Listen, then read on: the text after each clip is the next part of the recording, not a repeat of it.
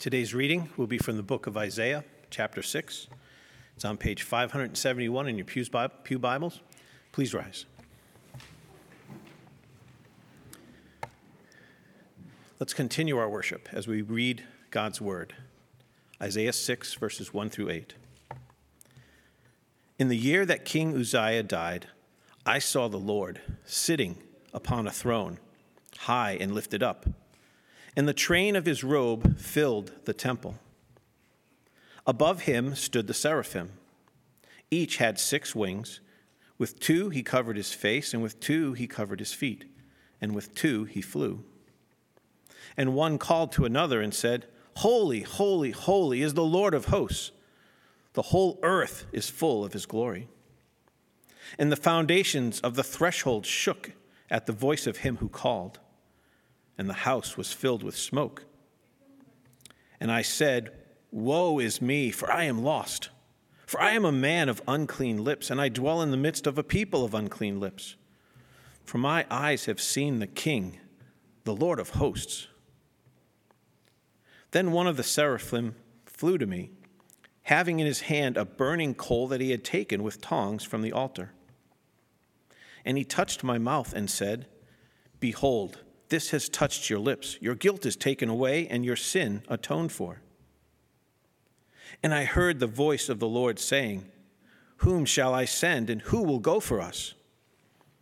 And then I said, Here I am, send me. This is God's word.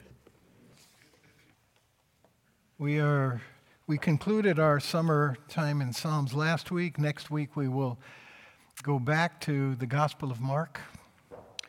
But this week we're talking about a very important idea and concept. Psalm 33 8 says, Let all the earth fear the Lord. Let all the earth fear the Lord.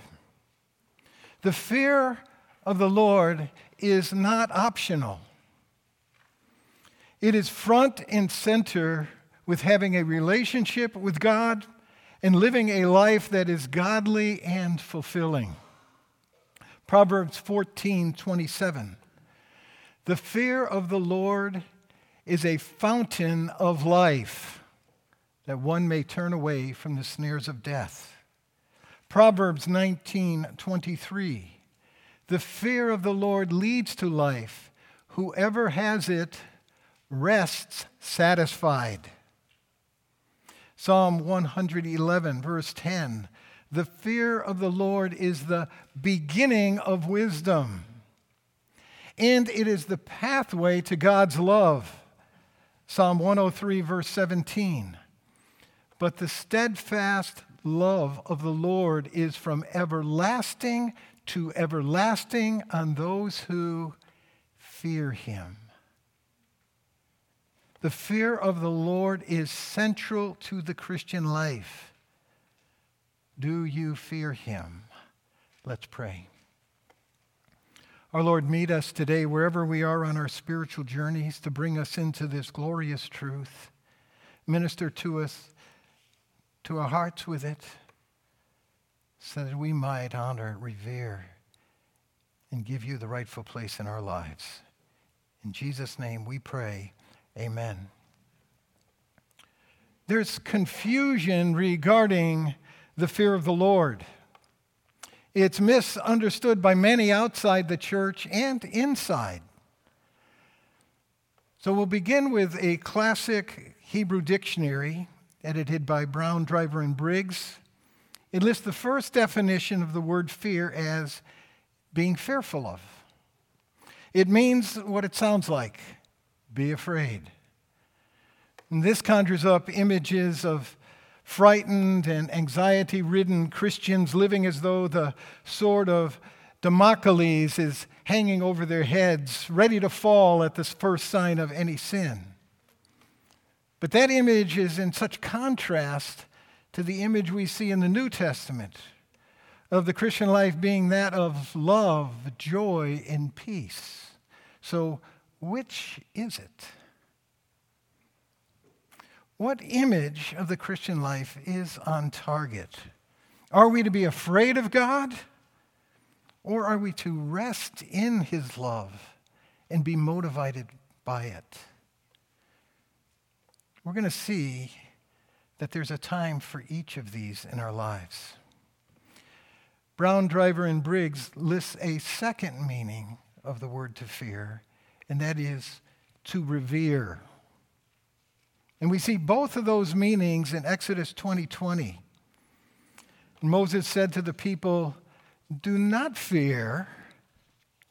God has come to test you that the fear of him may be before you, that you may not sin." And we could paraphrase this verse as, "Don't be afraid." One meaning of fear. God is testing you that you might revere him the second meaning of fear. And that in turn keeps us from sinning. Now, note what keeps them from sinning is not the being afraid of God, but the revering God.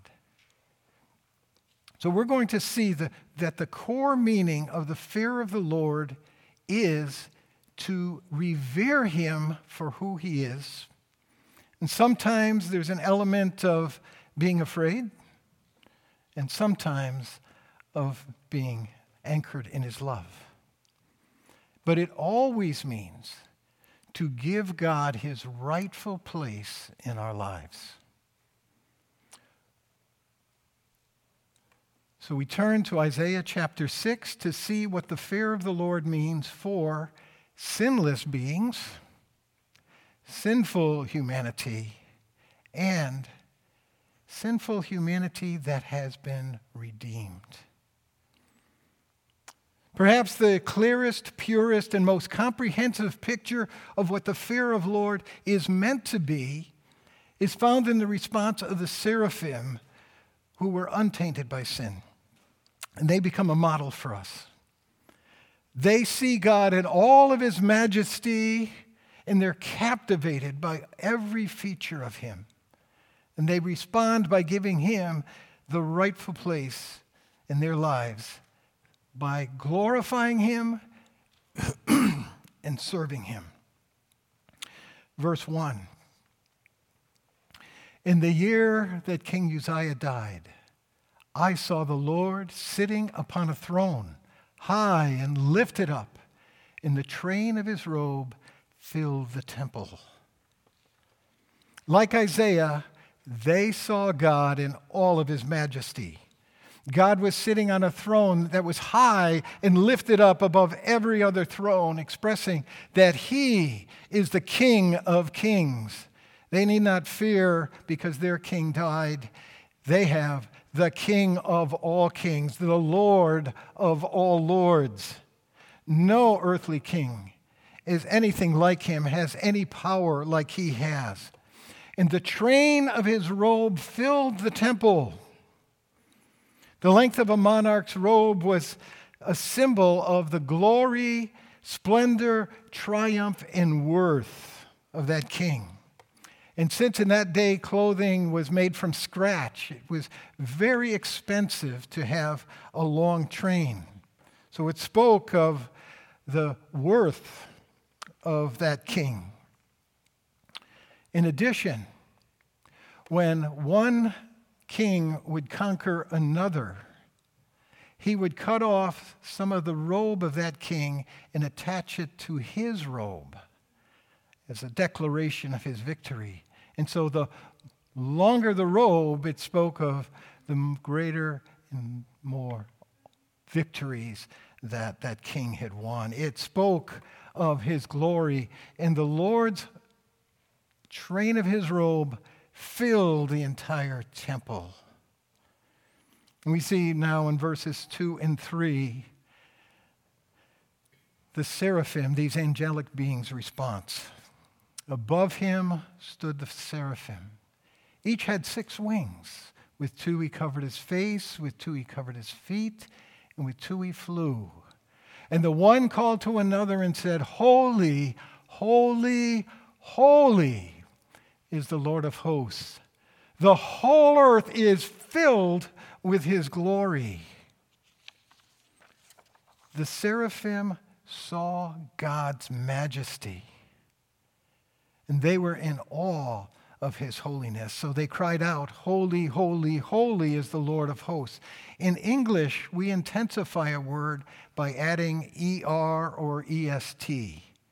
Tom Brady is greater than any other quarterback. Tom Brady is the greatest football player of all time.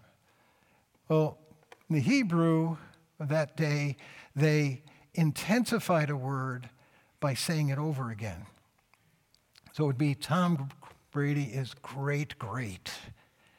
That's the greatest. But we see here the seraphim add another holy, holy, holy. Not only is he the, the holiest of all, he's even beyond that. They're captured by his holiness. Now, the word holy means to set apart, to be separate, to be above another. And we usually apply it to God's moral character that God is holy, He is perfectly moral. He is without sin in any way. But we can apply the word holy, separate, to every one of God's attributes. Psalm 103, verse 11, applies it to his love. For as high as the heavens are above the earth, so great is his steadfast love towards those who fear him. So, high as heaven is above the earth is another way of saying holy. Is, he's that separate. Isaiah 55, 7 through 9 applies it to God's compassion and grace. Let him return to the Lord that he may have compassion on him and return to our God that he will abundantly pardon. Now, here comes the separation. For my thoughts are not your thoughts, neither are your ways my ways, declares the Lord. For as high as the heavens are than the earth, so are my ways higher than yours, and my thoughts than yours. We can say that about every single attribute of God.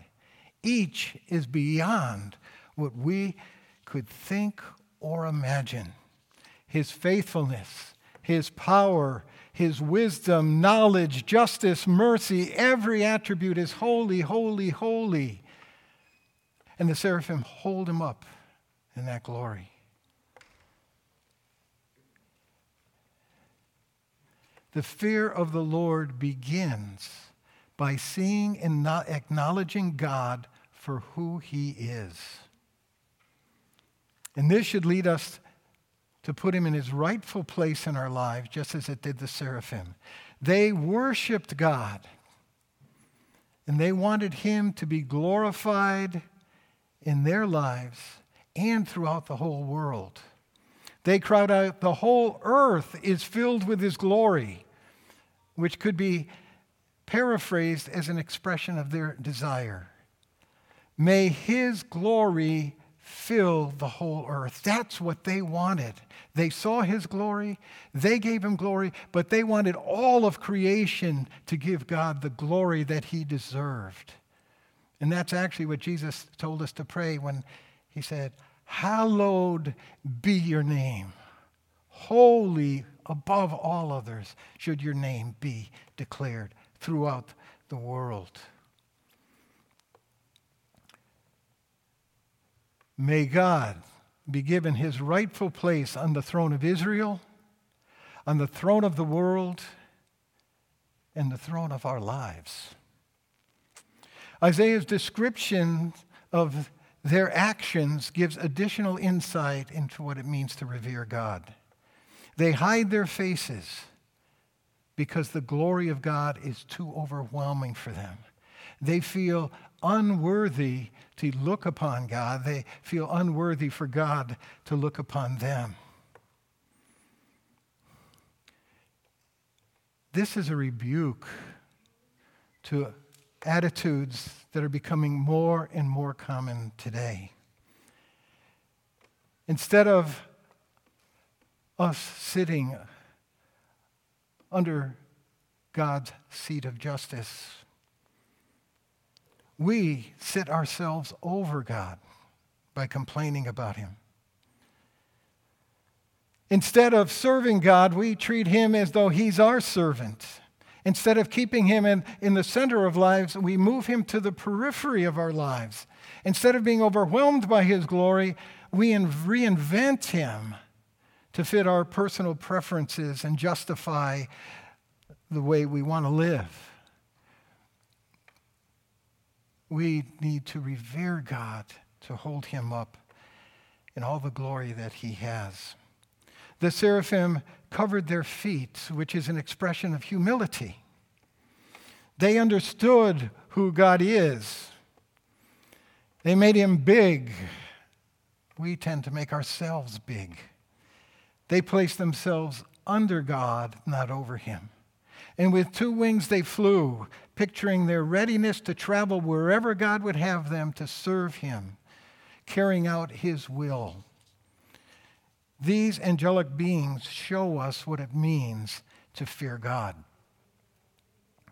And the angelic realm still cries out, Worthy are you, O Lord, O God, to receive glory and honor and power. Now, there's a different picture of the fear of the Lord for humanity because we are tainted by sin. And the idea includes fear, being afraid of God. When we realize the perfections of His holiness and His justice, there, and that there will one day we will stand before God's throne of justice, we should be cowering in fear because we know then that we are sinners who deserve to be condemned. We'll recognize the depths of our sinfulness and the certainty of judgment. See, our, our natural bent is to compare ourselves to other people. And we usually come out pretty well. It's like the Pharisee in Jesus' parable who went up to pray in the temple next to the tax collector. And what did he say? God, look at how great I am. And now compare me to this tax collector and thieves and prostitutes. Compare me to them and look at how wonderful I am. We might come out okay if we compare ourselves to other people. But Jesus said, compare yourself to God. Be perfect, for the Lord our God is perfect. Be holy, for he is holy. When we compare ourselves to God, we have a different picture of ourselves. We fall far short and we deserve his judgment. And th- this was Isaiah's experience, we read in verses 4 and 5. The foundations of the threshold shook at the voice of him who called, and the house was filled with smoke. And I said, Woe is me, for I am lost. I am a man of unclean lips. I dwell in the midst of unclean people of unclean lips, for my eyes have seen the King, the Lord of hosts. My eyes have seen the King. Now he understands what he looks like at the sight of God. Having witnessed God's glory, having heard the declaration of God's holiness, Isaiah looked at himself. He saw a sinner, a man of unclean lips. We don't understand the depths of our sinfulness until we look at God first. But even then, many of us might acknowledge, yes, I have sinned, but not so bad that I deserve God's judgment. And after all, God is loving and gracious, and so He's going to accept me in spite of that. Well, Isaiah knew that that's a lie. Why? Because he had seen the King, the Lord of hosts. He understood all of who God is yes, loving, merciful, but also just and holy, righteous. That God if he is to be just and righteous, has to judge sin. So this leads Isaiah to declare, Woe is me! I'm lost. I'm in trouble. Uh, other translations, Woe is me, for I am ruined.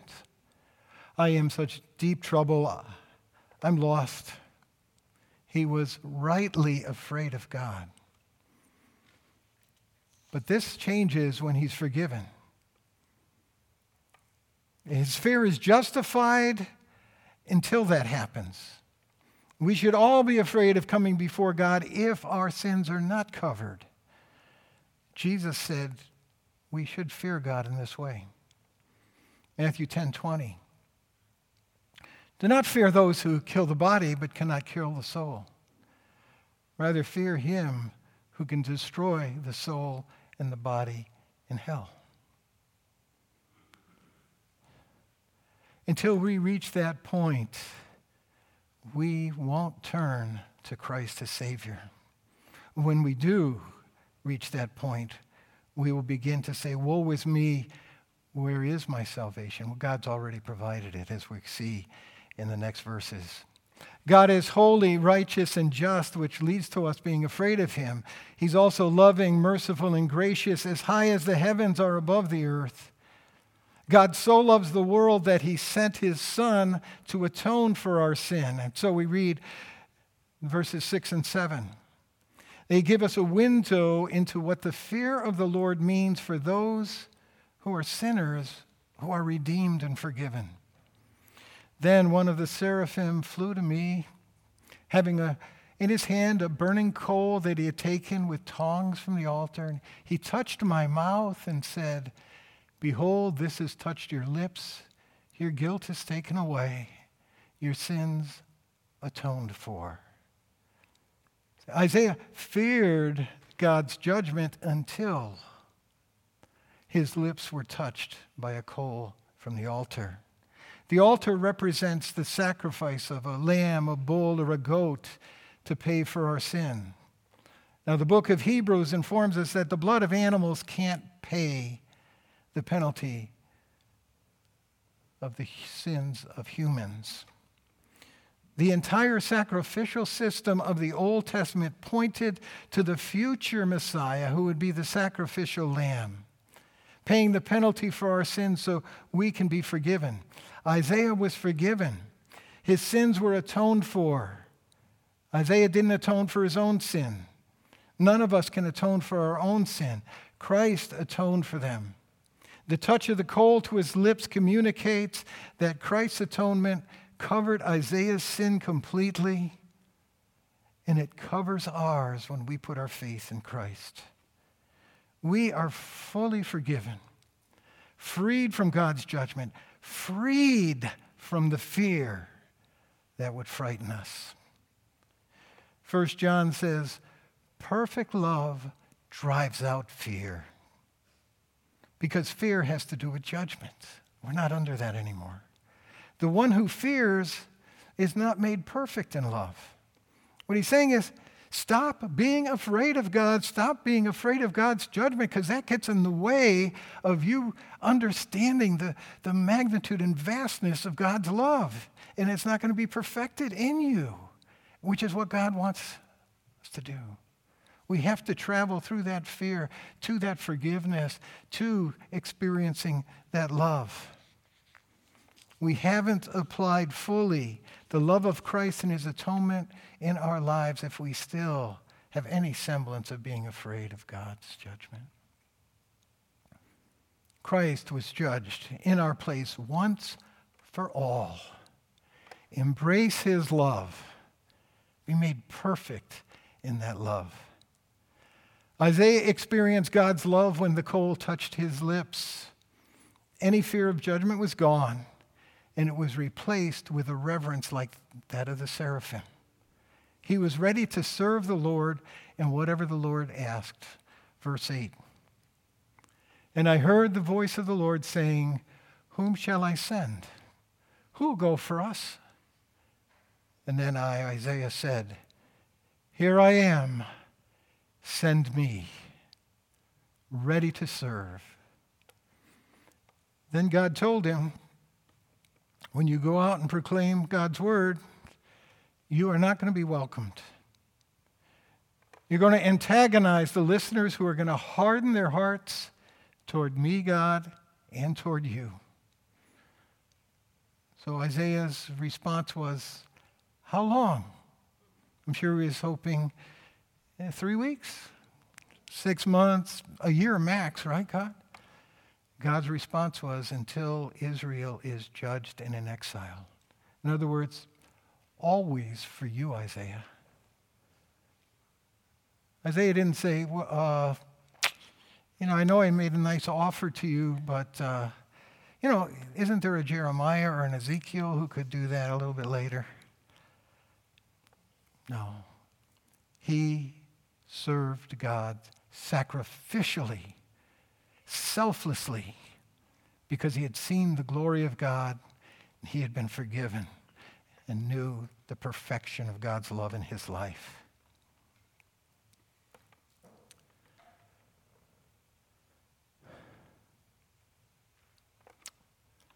He served God because he was forgiven, his t- sins were atoned for. And we know from other scriptures that forgiveness leads to love. Jesus told Simon the Pharisee, He who is forgiven much loves much. And we know he who loves much serves much, worships much, honors God much. 1 Samuel 12:24 captures the reverential fear that leads to selfless service. Only fear the Lord, serve him faithfully with all your heart, for consider what great things he has done for you. This is the pattern of the Christian life. We don't honor, serve, or follow the Lord in order to gain forgiveness. We honor, serve, and follow the Lord because we are forgiven, because we've experienced His love. We see what it cost Him, the life of His Son. We love because He first loved us. He's done many great things for us. The greatest of all is the gift of His Son to bear the judgment we deserve. We no longer need to say, Woe is me. We say, As far as the east is from the west, so far you have removed our sin from us. We say, I am a child of God, deeply loved by him. I love him and I fear him, giving him the glory he deserves and putting him in his rightful place in my life so that I may glorify him and enjoy him forever. We should look to Isaiah to understand the meaning of fear of the Lord. Jesus gives us an even clearer picture of what fear of the Lord has always intended to be. We see this in Isaiah's prophecy about the coming Messiah. In Isaiah 11, he says, The Spirit of the Lord shall rest on him, the Messiah, the Spirit of wisdom and understanding, the Spirit of counsel and might, the Spirit of knowledge and the fear of the Lord. And his delight shall be in, doesn't say, the spirit of wisdom and understanding and counsel and might and knowledge. His delight is in the fear of the Lord. Because of what Christ has done for us, we can delight in the fear of God, putting him in his rightful place in our lives. In John 17, Jesus prayed that his disciples, that all of us, would have and experience the joy that Jesus experiences with the Father. And what's that joy? What's that delight? The fear of the Lord. The depth of that relationship with God because he sees God, he knows God for who he is. And the passion of his heart is to know serve, be with, glorify the Father.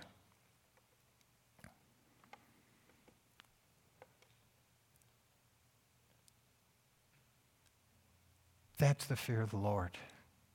Let it be ours as well. Amen. Let's pray. Our Father, we thank you for your word, which helps us navigate the pathways of life. I ask that what you said to us this morning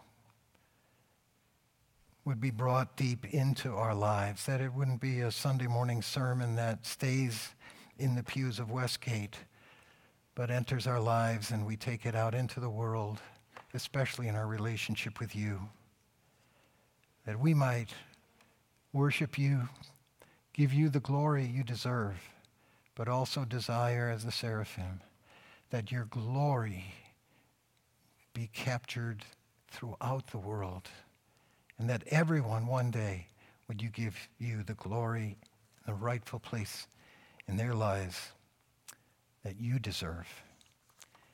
Amen.